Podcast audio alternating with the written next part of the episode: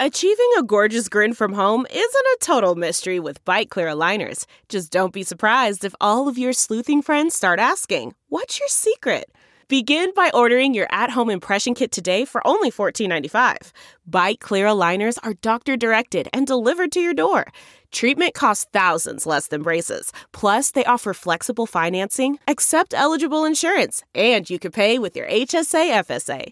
Get 80% off your impression kit when you use code WONDERY at Byte.com. That's B-Y-T-E dot com. Start your confidence journey today with Byte. Any time that you prioritize someone else's feelings over your own, especially in breakups, you're saying their feelings matter more than yours. It's Violet Benson, your favorite meme queen and the big sis you didn't ask for but need. Welcome to Almost Adulting. Almost Adulting. Adulting. Are you ready? Hi, besties, and welcome to Almost Adulting, previously known as Too Tired to Be Crazy, with me, your host, your bestie, and your big sister, Violet Benson. Welcome to our Tuesday episode. If you're like, what? Am I on crack? No, not anymore. I only did meth once, okay? Stop reminding me. You also are not hallucinating. This is a Tuesday episode, and that's because we are now entering the saga of the podcast where we are getting six episodes per month. You're welcome. So now it's going to be every Thursday we have an episode and then every other Tuesday.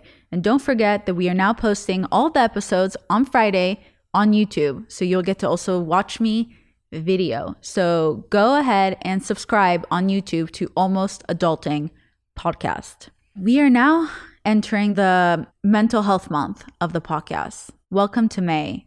We are going to cover everything around mental health, whether it's breakups, dating, self love, self sabotage, boundaries, childhood trauma, being a childhood star with Bella Thorne, but that'll be the end of the month. Everything mental health, and we're going to grow together. This is going to be a journey for all of us, and I'm very, very excited for that. Today we have Mark Groves from Create the Love. He's so amazing. It's a two part episode, so you'll also get to have him on Thursday. Today we are covering mental health after breakups, how to set boundaries, how to prioritize yourself, how to find yourself after a breakup, and how much time should you give yourself to get over a breakup, and just prioritizing your healing. It's honestly such a good episode. Today we will not have pop culture. We're saving that for Thursday. But yeah, this week's episodes are phenomenal. I'm obsessed. He's amazing. And also, you will be able to hear me on his podcast, I think on the 26th in two weeks. So, very exciting stuff.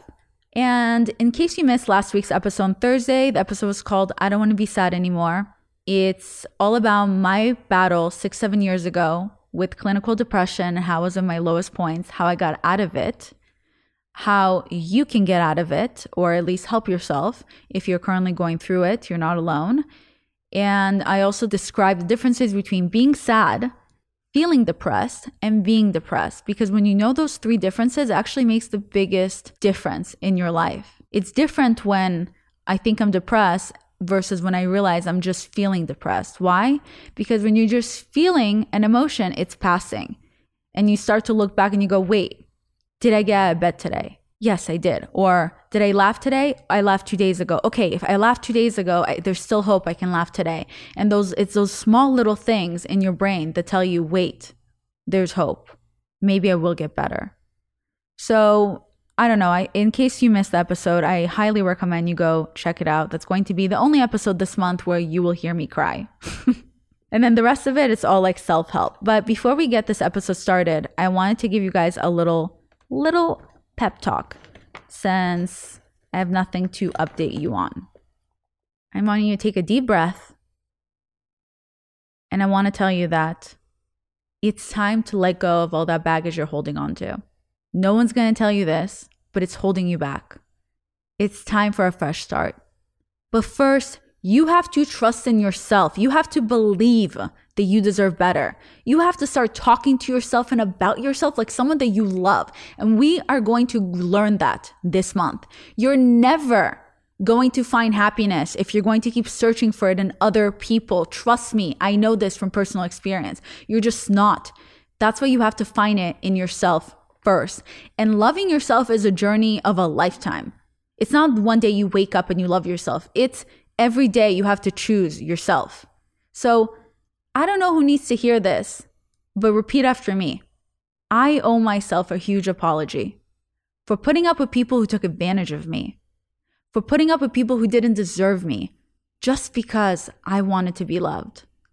Now take a deep breath and forgive yourself. Forgive yourself for not knowing any better until you knew better. And I want you to know that I think you're amazing and I'm proud of you. I don't even need to meet you to know that you're amazing and to tell you that I'm proud of you because you made it this far and you're still here. And all those moments that you thought you couldn't survive, all those people you thought you couldn't live without, and look at you, still breathing, alive, and well, and thriving, may I add. You are so much stronger than you think you are. So don't ever, ever let anyone dim your light again. Better days are coming. I promise you that. But first, it has to start with you. I love you. Okay? Now let's get this episode started.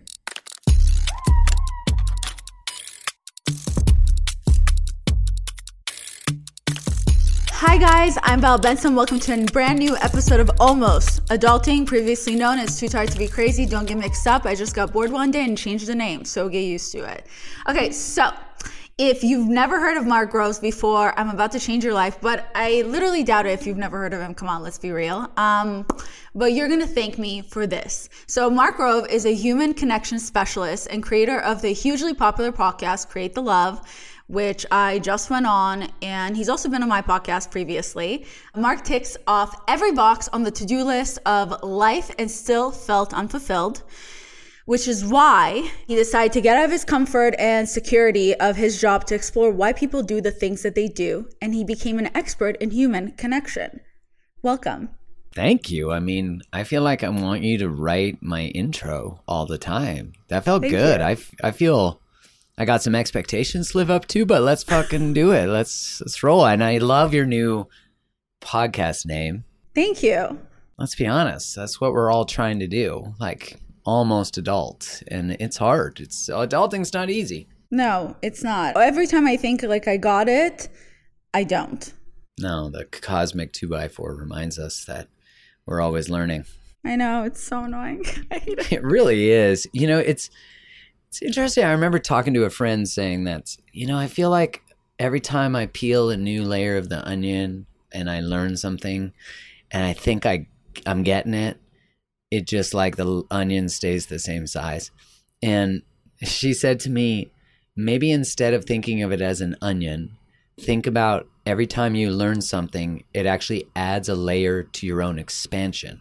So you get bigger as opposed to solving this thing that gets to a core or a solution, but that you take up more space, you have more awareness. And I, I was like, oh, that's such a great reframe.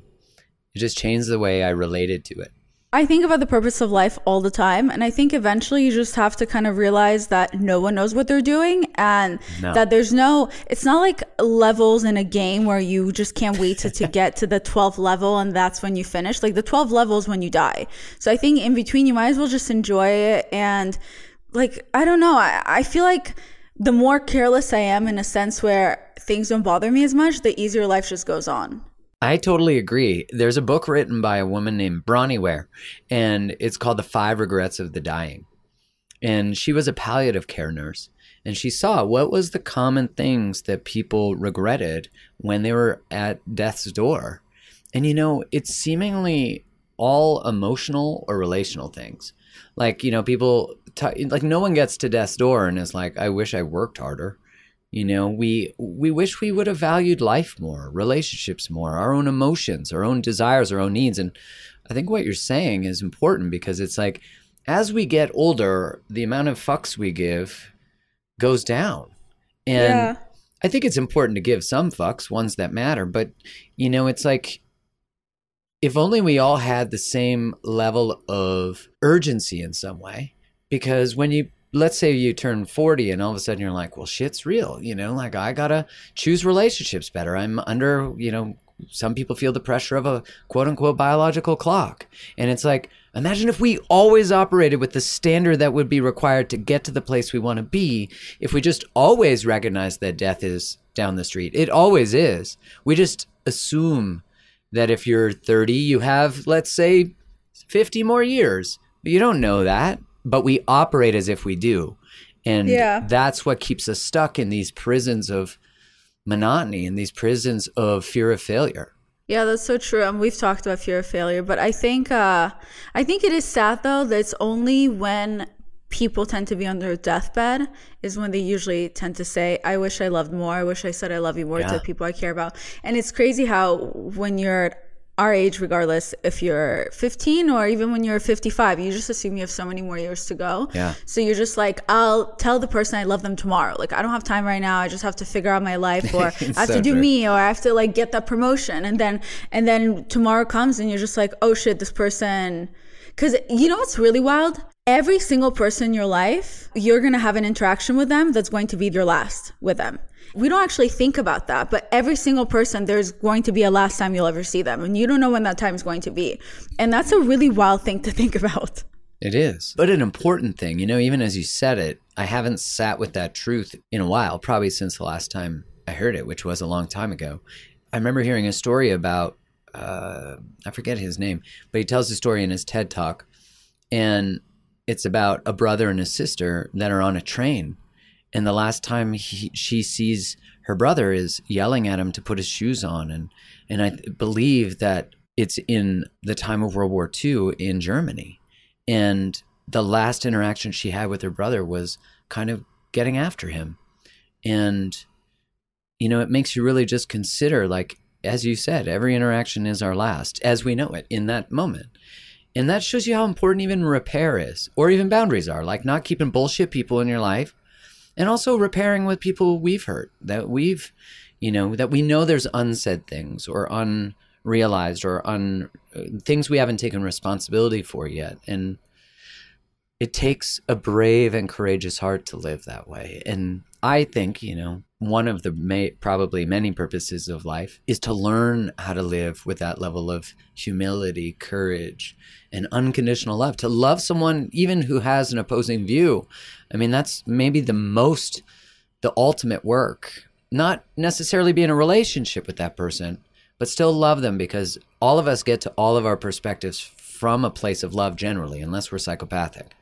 But hmm. generally, we do. And that's hard to do when you see someone, if you're left wing and you see someone who's right wing, or, you know, like we have all these ways that we construct our own identities that try to keep us safe and also make the world a little more predictable. But I'd say in a lot of ways, it makes the world a little more complex and less humanizing. Yeah, actually, that makes me think of a while back for Thanksgiving. I went to my friend's house to spend Thanksgiving with her family. It was her parents there and her grandparents. And uh, I've only had one grandma growing up, and then she passed away when I was around uh, 19 or 20.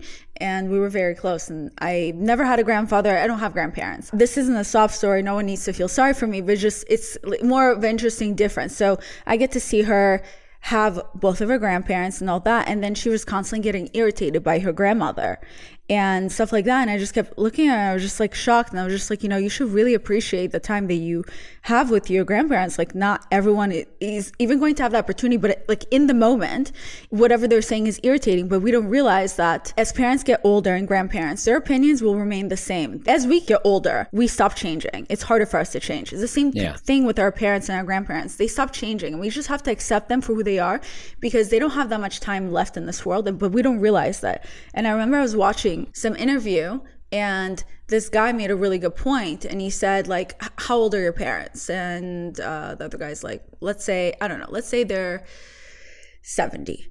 And then the guy goes, okay, so that means you have 10 more years with your parents. How often do you see your parents? And the guy's like, twice a year. So he's like, okay, so that means you only have 20 interactions with That's your when you parents. put it that way, right? Exactly. You have 20 more interactions with your parents. You only have 20 more times to see them before they're gone.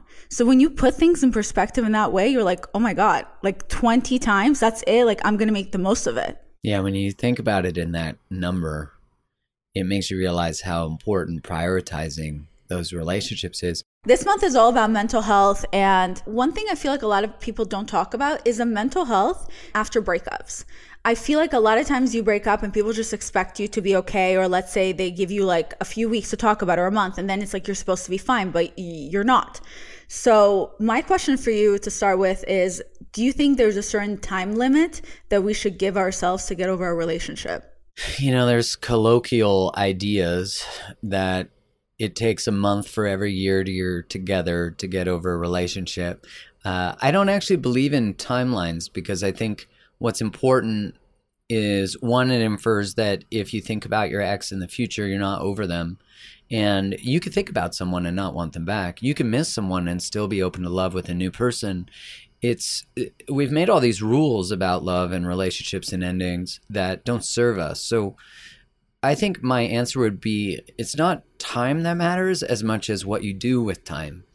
And if you're prioritizing your healing, which all breakups are always invitations to understand ourselves better. I know that I don't want to make light of the immense amount of grief and pain that loss of a relationship, whether we left or we're the one left, all of it serves us. It always does. Should we have left sooner? Should we have left if they left us? Where did we lose ourselves? All these are really important questions. And part of the mourning process, like when they look at the research and breakups, the same parts of our brains light up as when someone is a widow. So, and the same parts as cocaine addicts. So, we're addicted to the idea of them, the story of them. And one of the things about pain and and suffering in general is that in a way it's kind of narcissistic. And what I mean by that is that it's no one else would understand. No one else has been through this. We tend to isolate ourselves. We tend to pull ourselves away. What we really need is support. We need uh, love. We need comfort. We need to be heard. But we also need to be invited to continue to move forward. And I think one of the things that we don't generally do well in breakups is actually prioritize our own healing. Like if talking to them holds you back, you got to get up on it. You got to stop talking to them.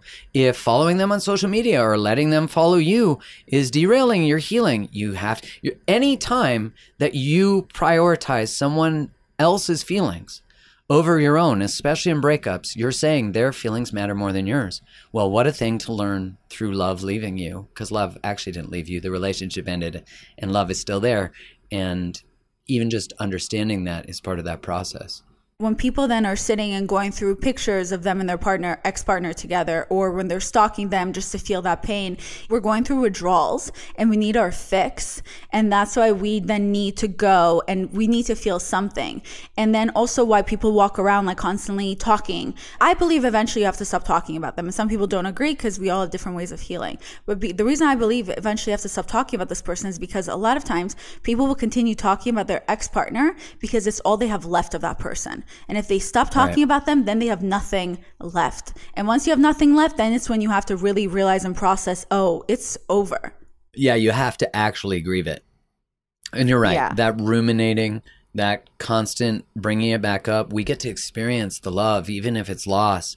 You know, there's uh, sort of like a phantom pain that exists in it. Often it's from childhood too, you know, that yeah. one of the ways we coped as children was to ruminate or was to hope for a different life, hope for possibility, hope for different parents, hope for more attuned parents.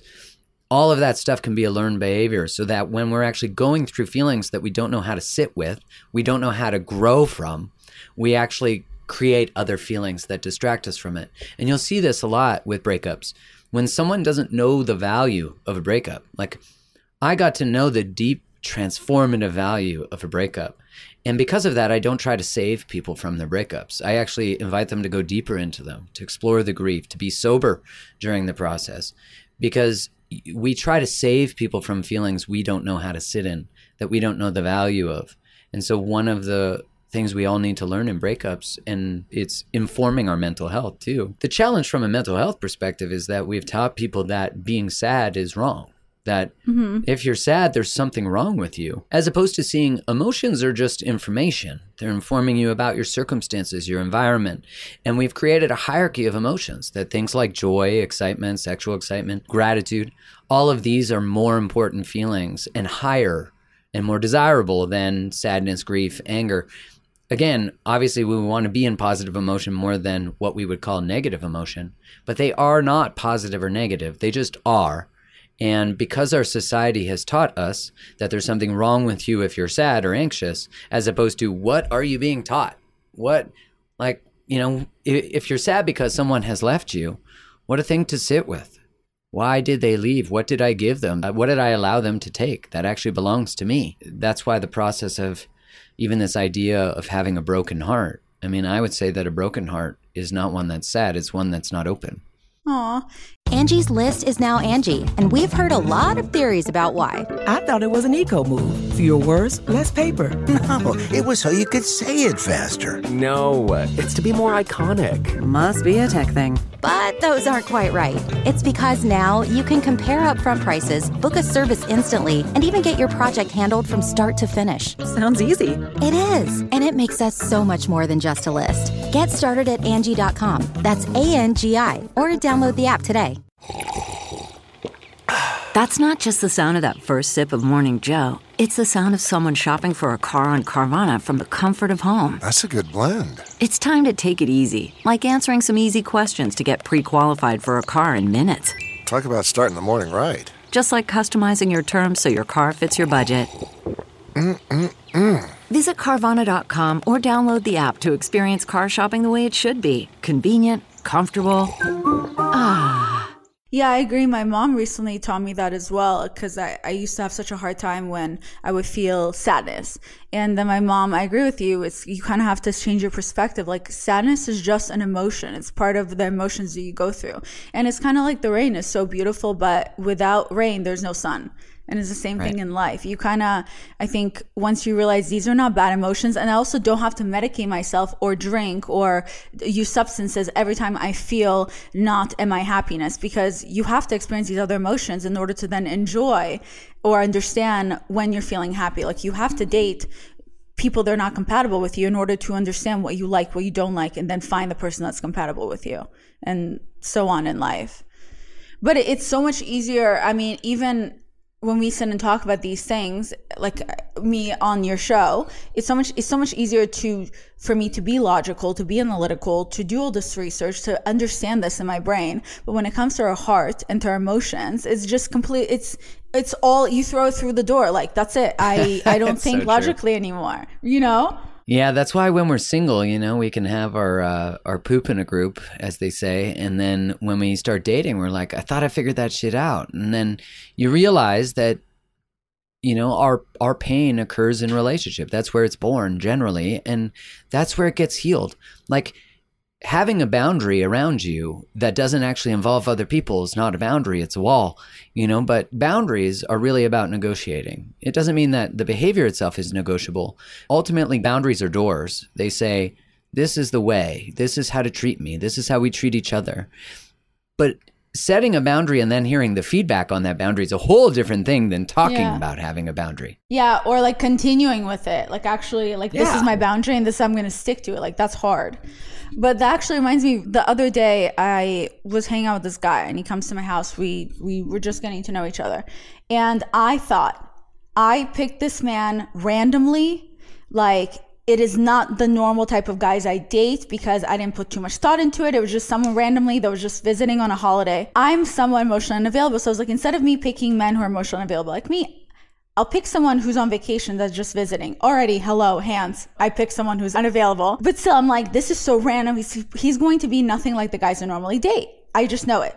So that was my brain thought. Then we sit, we're hanging out. He was like, Yeah, I had some bad relationships. I was like, Oh, what did those girls tend to be? Goes, I guess like normally I tend to date girls that I just always feel like I'm not good enough for them. And they're always like running away the smallest thing. And sometimes they get like mean because I feel like they don't want to talk about their feelings. What about you? And I go, Oh, I guess I normally tend to date guys that feel like they're not good enough for me. And then I'm always like, feel like I'm running away. And then they always have to chase You're like, me. "This is and then we just, perfect."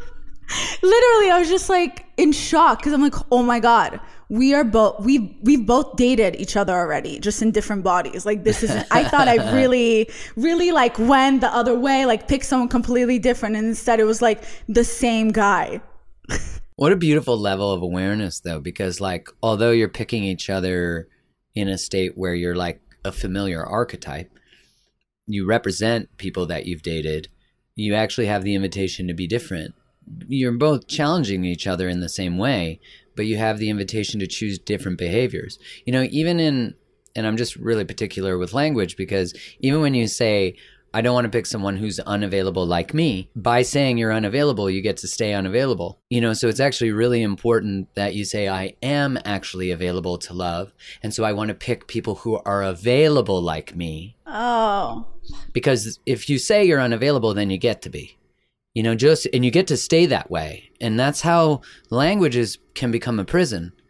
Much like when someone says, I'm just not good at talking about how I feel. Bullshit.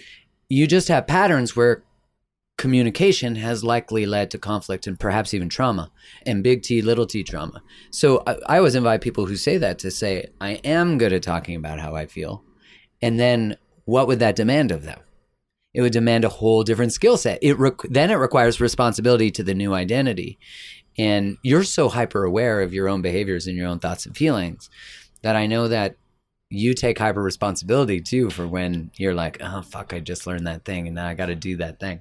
That's what I appreciate about you. I do, but the problem with being so self-aware is the minute this person just told me he tends to go after women who are always running away and he has to chase them. Accidentally, that tells me, oh, you're telling me this is okay to continue this behavior, but B, in my brain, suddenly it's like that. I'm, I'm not going to be good enough if I just actually be more loving. So I have to be that person because that's what he's been drawn to. That's what I'm going to be because that's what's familiar. And that part of me is what I dislike because I almost wish I wasn't so self aware and also didn't do all that research to like know that, oh, I'm going to have to mirror his ex partners in order for him to like me. Like, I wish I just wouldn't think so much, you know? but even in all that thought process, what's beautiful about it and is necessary is that self awareness always has to be coupled with self responsibility to stay in alignment with the integrity of your new knowledge. So when you have self awareness that you have a pattern and you know another pattern is more helpful, then to stay in the old pattern is to not be in integrity with your new awareness. You have to make integrity with your wisdom more important than even just knowing something because knowing something and not doing something is useless. And yeah. I say that as someone who was very good at doing that previously, but I made a rule that I would always live at my highest level of knowledge. That as soon as I learned something about a behavior of mine, I had to change it. Because if I wasn't changing, then I was doing the experience, the pain, the challenge a disservice. So the pain of dating someone who's familiar, dating someone unavailable, dating someone who's not good enough, the pain of that is actually inviting us to change and do a different pattern. And, you know, what a level of awareness, as I said at the beginning, of you recognize the type of woman he's attracted to and you get to not be that woman and you get to not try to protect him from his feelings and then he has to become the type of man who can show up for the woman you actually are because what happens when we keep small or we stay in an old pattern is we're actually colluding with the other person in staying small too we're part of it. We're colluding in their smallness. We're not trusting that they can hold more. And in doing that, they never have to and neither do we. And so it can appear that it's them, but it's actually us too. Got and that it. is where the rubber hits the road. That's actually really interesting because then I stay in a familiar space, my old pattern where I just get to run away and I enjoy someone chasing me. He gets to stay in his old pattern and familiar space where he always chases me, which actually means that we're probably both a bit emotionally unavailable because it's much more comfortable to chase after someone or run away from someone than to actually sit there and be like, let's actually just be vulnerable with each other because you'll never reach that next level of getting to know each other, next level of being vulnerable to one another, next level of having the opportunity to actually actually get to know each other and then get hurt or maybe it'll work out. Like you don't get to that level because you're just playing mouse and cat the whole time. Yeah which is familiar and it's a pattern from childhood. And you know instead of i used to think that unavailability was about literally not being available to love. Like i'm not available for someone to love me. I have a hard time receiving love. Sure that is true on sort of a pattern like level but what's really going on is that we don't trust love. We just don't trust it. Like you don't trust potentially in your previous patterns that if someone did show up for you, they'd show up. So it's easier to run from them because it gets to keep proving the story. And for this guy, or the he's just an archetype. So for the person who chases love and chooses people who are running, the story stays validated. No one chooses me. I'm not enough. So when we actually stop chasing people, we're forced to face people who actually stand in front of us and don't run. Now, to change that pattern is a whole new thing. Much like if we stop running, we have to learn how to be with someone. And that's a whole different pattern. Both of them require the dissolution of old beliefs, but also a new version of us. Can I trust myself in love? Can I trust myself to have boundaries? Can I trust myself to communicate? Can I trust myself to say, You're smothering me?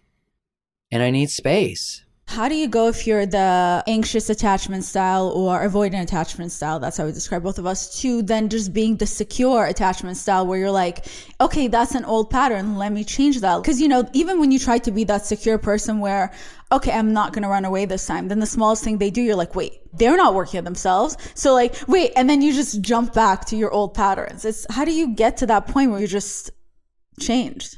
Well, it's not simply just logic. We all know things, but don't do things, right? And so I can know that I want a great relationship, but not choose one. And that's where you know that there's a deeper belief at play. So, for someone who's anxious, who tends to chase love, who tends to be afraid of space, usually there's an abandonment rejection wound in there. And so, for someone who's anxious, they're afraid of there being space. For someone who's avoidant, there's afraid of there not being space. And so both of them have a insecure relationship, an insecure attachment style. A secure attachment style, the definition of it is that my partner's needs matter as much as my own. Not more Yeah. than my own, that would be more anxious. Not less than my own, that'd be more avoidant. On a more deep level, though, so simply put, the way that someone anxious or avoidant or both, because people can be both, the way that we become secure is we would ask ourselves, if I was secure, if I believed that I loved myself, if I believed I was enough, what would I choose in this moment? What would I do? And we would do those behaviors. Now, again, that's that's logical. That's like more here in your head. But on a deeper level, what's going on is that anxious people haven't learned how to self-regulate. So they haven't learned how to sit with space and emotions and sit with them themselves. And inner child work, they would say like self soothing, or even when parents are dealing with kids, teaching their kid how to self soothe, how to soothe themselves. In an avoidant person, there's a fear of co regulating, which means you and I being in a conversation and our nervous system syncing up, that we are co regulating together. The avoidant, the anxious person uses other people and connections not in a bad way, but that's how they regulate themselves is they must be in contact. They send the text, they chase, they pursue because they can't sit in the stillness of themselves. The person who's avoidant actually has a hard time being in relation to another person. And so again, like it's easy to say just you can literally just begin to change your behaviors by saying, if I was enough, if my partner's needs mattered as much as my own, what would I do? That's the logical part. But most of the time we actually need to learn how to observe our somatic, our body's response that says, oh my God, there's not space here. And communicating what we need, which is so different.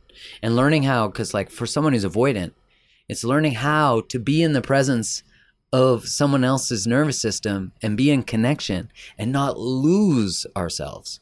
Well, plus, like the your attachment styles are completely different with friends, with family. Like I'm secure attachment style with my friends and with my family.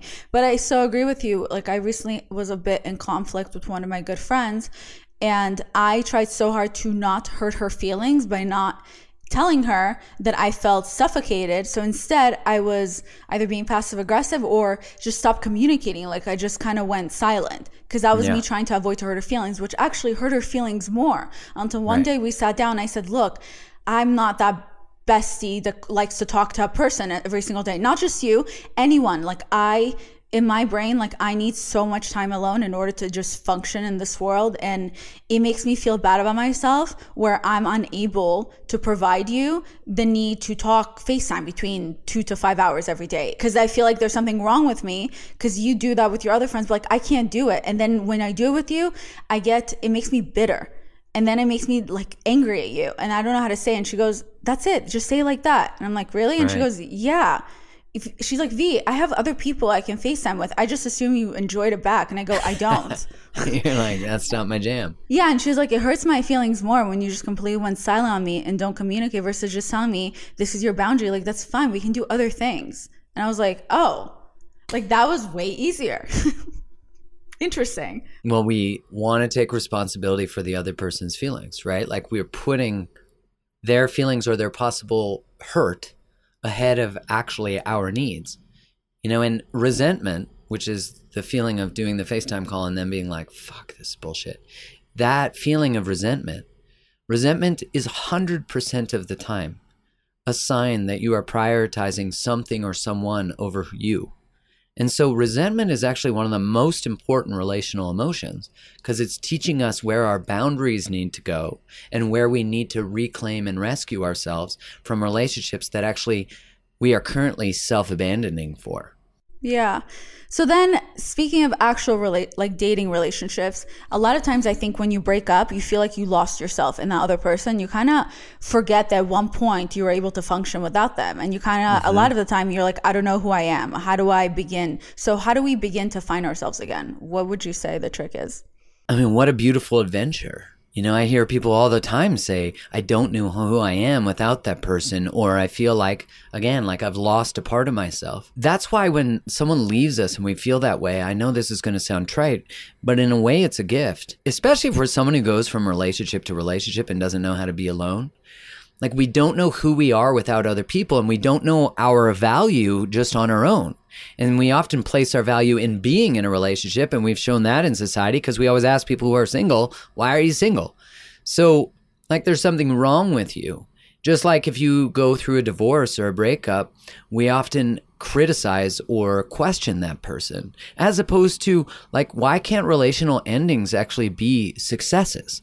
Why can't they be beautiful, transitionary, beautiful signs of love? Like, what a sign to love to let go. Because it's a feeling like I failed. Like I was set to do this and I failed. What's wrong with me that I failed at this? Why couldn't I make this work? Because society taught us that that that relational endings are failures, but they are not. They're not failures. Just like every ending is a beginning. And again, I know that sounds like some bumper sticker, but it's true, which is if you're like, I don't know who I am without the other person, good. Like, go figure out who you are. That means that you've not known yourself separate from relationship. And the most healthy relationships in the world are relationships that not only have space, but honor the space for two individuals who are sovereign beings, who take responsibility for their own feelings and their own behaviors, and together as two individuals create something that is separate from themselves. And that actually is the ultimate act of relationship is to be two people and create this sacred space in between that actually celebrates the individuality of the two individuals. So if you're like, where do I even begin? Just begin there. Begin at the question. Begin by reading books. Begin by listening to podcasts like this. Begin by going on adventures. If you're like, hmm, I've, I've never gone for dinner by myself, go take yourself for dinner, especially if it's scary. Then, especially do that. Go to the movies by yourself. You know, like watch some Netflix by yourself. Do whatever. Cry by yourself. It doesn't matter, but find the adventure. Find what lights you up. Find where the joy is. Follow the breadcrumbs. Yeah, learn to fall in love with yourself all over again. I mean, that's just, I think, the most beautiful part. Yeah, and maybe for the first time. Yeah, maybe for the first time. Yeah. Right. Because if you don't love yourself and love who you're being, which means you have to love your choices. So you got to clean up all the choices that you don't love. If you don't love yourself and someone tells you that they love you, you won't believe them. And that's why the work is to discover, but not just self love like bubble baths and fucking foot massages and shit. Not just that, because those are great, but actually admiring yourself. Like actually building a beautiful, sacred relationship with yourself where you have reverence for yourself. And if someone comes into your life and that is your standard, and they don't hold that standard, you won't keep them because it will require that you actually have to insult the relationship with yourself. And you'll have such a deep knowing because you're like, I love me, I treat me good. I have respect and admiration for myself. I treat myself with kindness. Someone comes in, treats you with disrespect, ghosts you. You're like, hell no. Like, I always just think ghosting is just the universe saving you from mediocrity. It's like someone dumping themselves for you. Like, what a beautiful Yeah. thing. Better now than three years down the road. You know, and if it happened at three years, my heart goes out to you because it's an awful behavior. It's so discarding. And it says more about them than it does about us. But because Yeah. we think how people treat us in relationship is indicative of our value, that's not true. How people treat people in relationship is indicative of their value. And how they feel about themselves. Exactly. Delve into the shadows of the mind with Sleeping Dogs, a gripping murder mystery starring Academy Award winner Russell Crowe. Now available on digital. Crowe portrays an ex homicide detective unraveling a brutal murder he can't recall. Uncovering secrets from his past, he learns a chilling truth. It's best to let sleeping dogs lie. Visit sleepingdogsmovie.com slash Wondery to watch Sleeping Dogs, now on digital. That's sleepingdogsmovie.com slash Wondery. CarMax is putting peace of mind back in car shopping by putting you in the driver's seat to find a ride that's right for you. Because at CarMax, we believe you shouldn't just settle for a car, you should love your car. That's why every car we sell is CarMax certified quality so you can be sure with upfront pricing that's the same for every customer. So don't settle. Find love at first drive and start shopping now at CarMax.com. CarMax, the way car buying should be. If I feel like shit about myself, I'm going to be shitty to you because I don't love myself. How can I love anyone else? And that's the problem. People always like, well, if I matter to this person, well, if I was worthy, they would love me. Like that's your ego speaking. In reality, Right. it has nothing to do with you. They don't love themselves. They don't know what they're doing. They're running because they haven't dealt with their childhood trauma, whatever it is. Like it's their own thing. It's, and I agree with you. It's it's kind of like when I, I was seeing some guy that I would speak so highly of him, and then I finally realized like, oh, he doesn't believe that. So of course he won't actually like take it in and think like, oh yeah, I'm sexy or like I'm hardworking because he doesn't believe it. So of course the compliments don't mean anything to him. And the cool thing about what we were just talking about is that with that same person, I was like trying so hard, I think, to love the darkness in him or to really love the parts in him that were felt a bit broken. And I'm like, that those parts are the most lovable parts about you.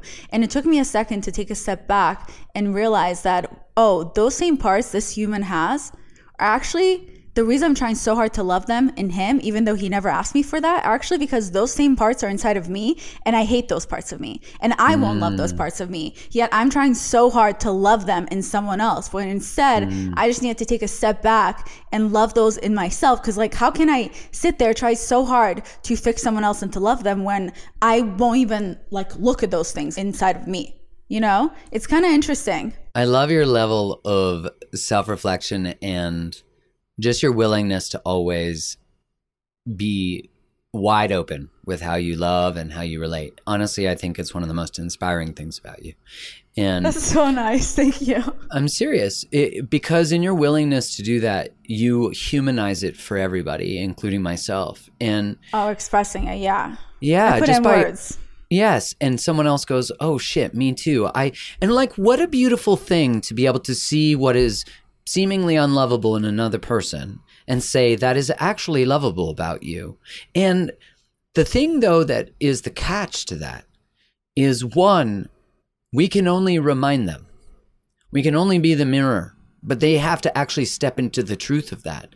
And if they don't step into the truth of that, and I make it my responsibility to convince them, I've already lost myself because part of the hook of the relationship becomes that they need me to love those dark parts of themselves so that they feel lovable. And if they lose me, they might become controlling because if they lose me, they have to actually confront those things because they'll probably think those things are the reason we left.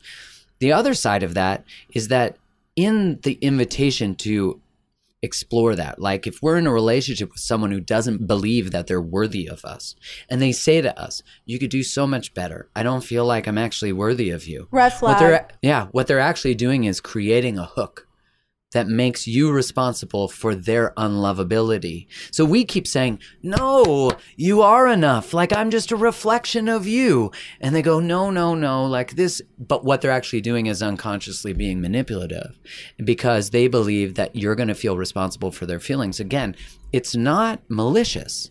It's a learned behavior.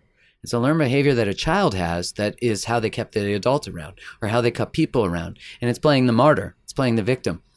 And unfortunately, it can be incredibly empowering till it isn't because it's highly manipulative. Yeah, 100%. Exactly. It's kind of makes you then responsible for them and it's a challenge to show them that they are good enough. So then you're going to start putting them above your feelings in order for them to it's no, it's not okay. I completely agree with that. And our growth on the other side of that, because people, you listening, might be like, fuck, I do that. Fuck that shit. I'm not doing it anymore. Our growth is not to do it. Our growth is to quit the addiction of trying to help, save, and rescue other people, much like people who are in relationship with addicts are constantly trying to save them and the way to actually save them is to leave them or put boundaries in so they have to save themselves so they can actually adult almost adulting and the other side of it is that the people who are in relationship with people they're trying to save, their addiction is in the saving. And so Yeah. it's about staying in their own fucking lane because they're over functioning and they're actually not in their own lane. They're not, their eyes aren't on their own paper. They're not staying in their own zone. They're actually taking responsibility for the world instead of taking full responsibility for themselves and who they choose because it's so easy to say to the world, I just love and love and love. And I choose these people who can't show up for me. But you're choosing them, Yeah. right? Me too. You know, that's the patterns that we have. Well, it's because I think a lot of times people don't realize it's, it's from sitting on the internet and uh, hating on someone, being like, "Well, I would never do that," and like Yeah. doing that. And same thing where when I'm was chasing after that person to show how lovable they are, is because it's so much easier to fix someone else or to help someone else sometimes than it is to actually sit down and be like, "What if I actually worked on myself?" Like, nah, I'd rather not. Let me just you know help this person instead. It's easier. It totally is. And in the not chasing the unavailable or the not chasing the try to fix, is we have to sit in a very uncomfortable space where someone comes towards us. And we have to alchemize, or like in maybe another word, like transmute, but like sit in the space where Francis Weller or Carl Jung would say, where you it cooks you. You have to sit there and then have someone come and meet you. And that is where the healing really is because we have to finally come to the realization that we are enough to be shown up for, too. Because often we're drawn to people, like aroused by people who are unavailable. And like we find them more attractive. We find, and that's because we're mistaking nervous system activation for arousal. We're mistaking unavailability, which makes us uncertain or like they're not going to choose me, this is a mystery, blah, blah, for actually being aroused and attracted to that person. But it's also uh, for some of us, I think it's the feeling of familiar. It's um, Yeah. much more it's familiar for me to date someone that's a little unavailable because I won't actually have to get to know them. I know it's not going to work out, so I can be the Like your vacation guy. yeah. so I can be uh, the drama queen. I can do you know feel the highs and the lows of love in a very short period of time. I just can't see you like this whenever you talk about stuff like that because my experience of you is so like, you know, like the podcasts we've done and the conversations we've had. I do like I because we're in a friendship, I don't see that side of you. I have a hard time conceptualizing these versions of you. But Me as you said, well, as you said, we can you know, we can have different attachment styles with different people, which it's like, wow, imagine if we just took the frameworks of like a friendship that we feel very regulated in and we said, okay, everybody I date is going to make me feel like that. And I'm going to make myself feel like with. When I get around my mom, she's like my nervous system framework from my childhood. And she can often, and mom, if you're listening, I love you, she, she can often be a little dysregulated. And it's normal for me as the youngest to want to stop her from being dysregulated. And that's where my pattern in adult relationships came from was that I would chase people who needed a little bit of regulation. It was familiar for me to have to want to take responsibility for another person's feelings and try to make it so they were okay, they were good. And it's taken a lot of really beautiful self awareness to be like, That's their responsibility. I can just offer to be a space here, but I'm not going to save them from it. That's beautiful. I love that. I can definitely relate to what you're saying. So that's really cool. You're able to get to that journey in yourself. I still think your mom needs a podcast because every time you reference her advice, I'm like, damn, mama. My mother is literally so wise. It's insane. And it's what's the craziest thing is that growing up, I looked at my mother as weak. And I, this is the tr- complete honest truth. I looked at my mother as weak because she was so loving to me. When she felt something, she expressed it like crying or sadness, happiness, all that. And I thought, what a weak lady. And then I looked at my mm. father, who was never around, did not get, I was constantly felt like I had to chase his love because I, I, I was just always confused. Does he love me? Does he not? I don't understand because we don't have touch. We don't have communication where we say, I love you. We don't really talk. He's around sometimes. And then when he is, he just kind of tells me, be more like your sister. You're, it's not, you're not good enough. He's not a bad father for that. That was his way of showing love where he showed up his love language was service and making sure there's a roof over our heads. So that's why he was traveling for work. Always making sure I'm doing good in school. Like if I had a project, he would build the thing, whatever it is that I needed. So that was his way of showing up for me because he didn't get the emotional and, and physical type of love. His father died when he was 17 and he always had to take care of his mother. So his way is, was mm. always to take care of people. So that was like the difference. And it was so crazy. I look at my father who never cried as the hero and had no emotions. Mm. Hero, brave, superhero. I want to be more like him and I want him to love me. And then my mother, so weak, always like crying, loves me too much, suffocating. And it's so wild, like as you get older, now that I'm older, I look at my mother and I respect her so much. And it's like, it was this weird change at one point that I realized that my dad is actually a little bit of the weak person. Mm, as your values of what you value in a relationship has changed. That's beautiful. As you and I have spoken, the dynamic with my father completely changed. My dad's Yeah. so open with his emotions and feelings now, as open as we are as Russians.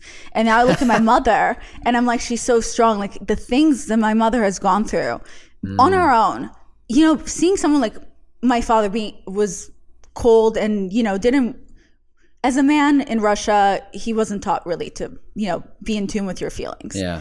seeing someone like my mother who's gone through so much her mother died when she was i think around 14 to cancer her dad left the kids for another woman so they were basically orphans in high school her friends when they would have uh, sleepovers they would call their mom and she was so embarrassed that she didn't have a mother that she would fake pretend to call someone and she would just be like hey mom like permission. It's so sad. Then it didn't work out with her first husband because he was cheating on her. She had to move to a completely new. Like my mom has gone through so much, and to see that woman still be so loving, so open to love and to give love, and so open to always just being there for everyone, like that's strength. Like she had all the opportunities in her life to harden her heart. All the opportunities in the world, and she chose instead to continue keeping her heart open. Like you mm. have to be so strong for that, you know? You do. That is strength, right? Resilience and seeing the gift of heartbreak, seeing the gift of which that's hard to do when people are going through pain, you know? But I think of my own life and all the things that taught me the most were the things that hurt the most.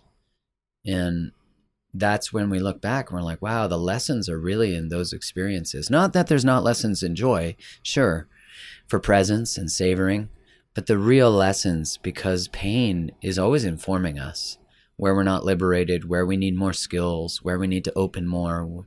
You know, friction is in and of itself puts on the brakes. You know, that's what friction is.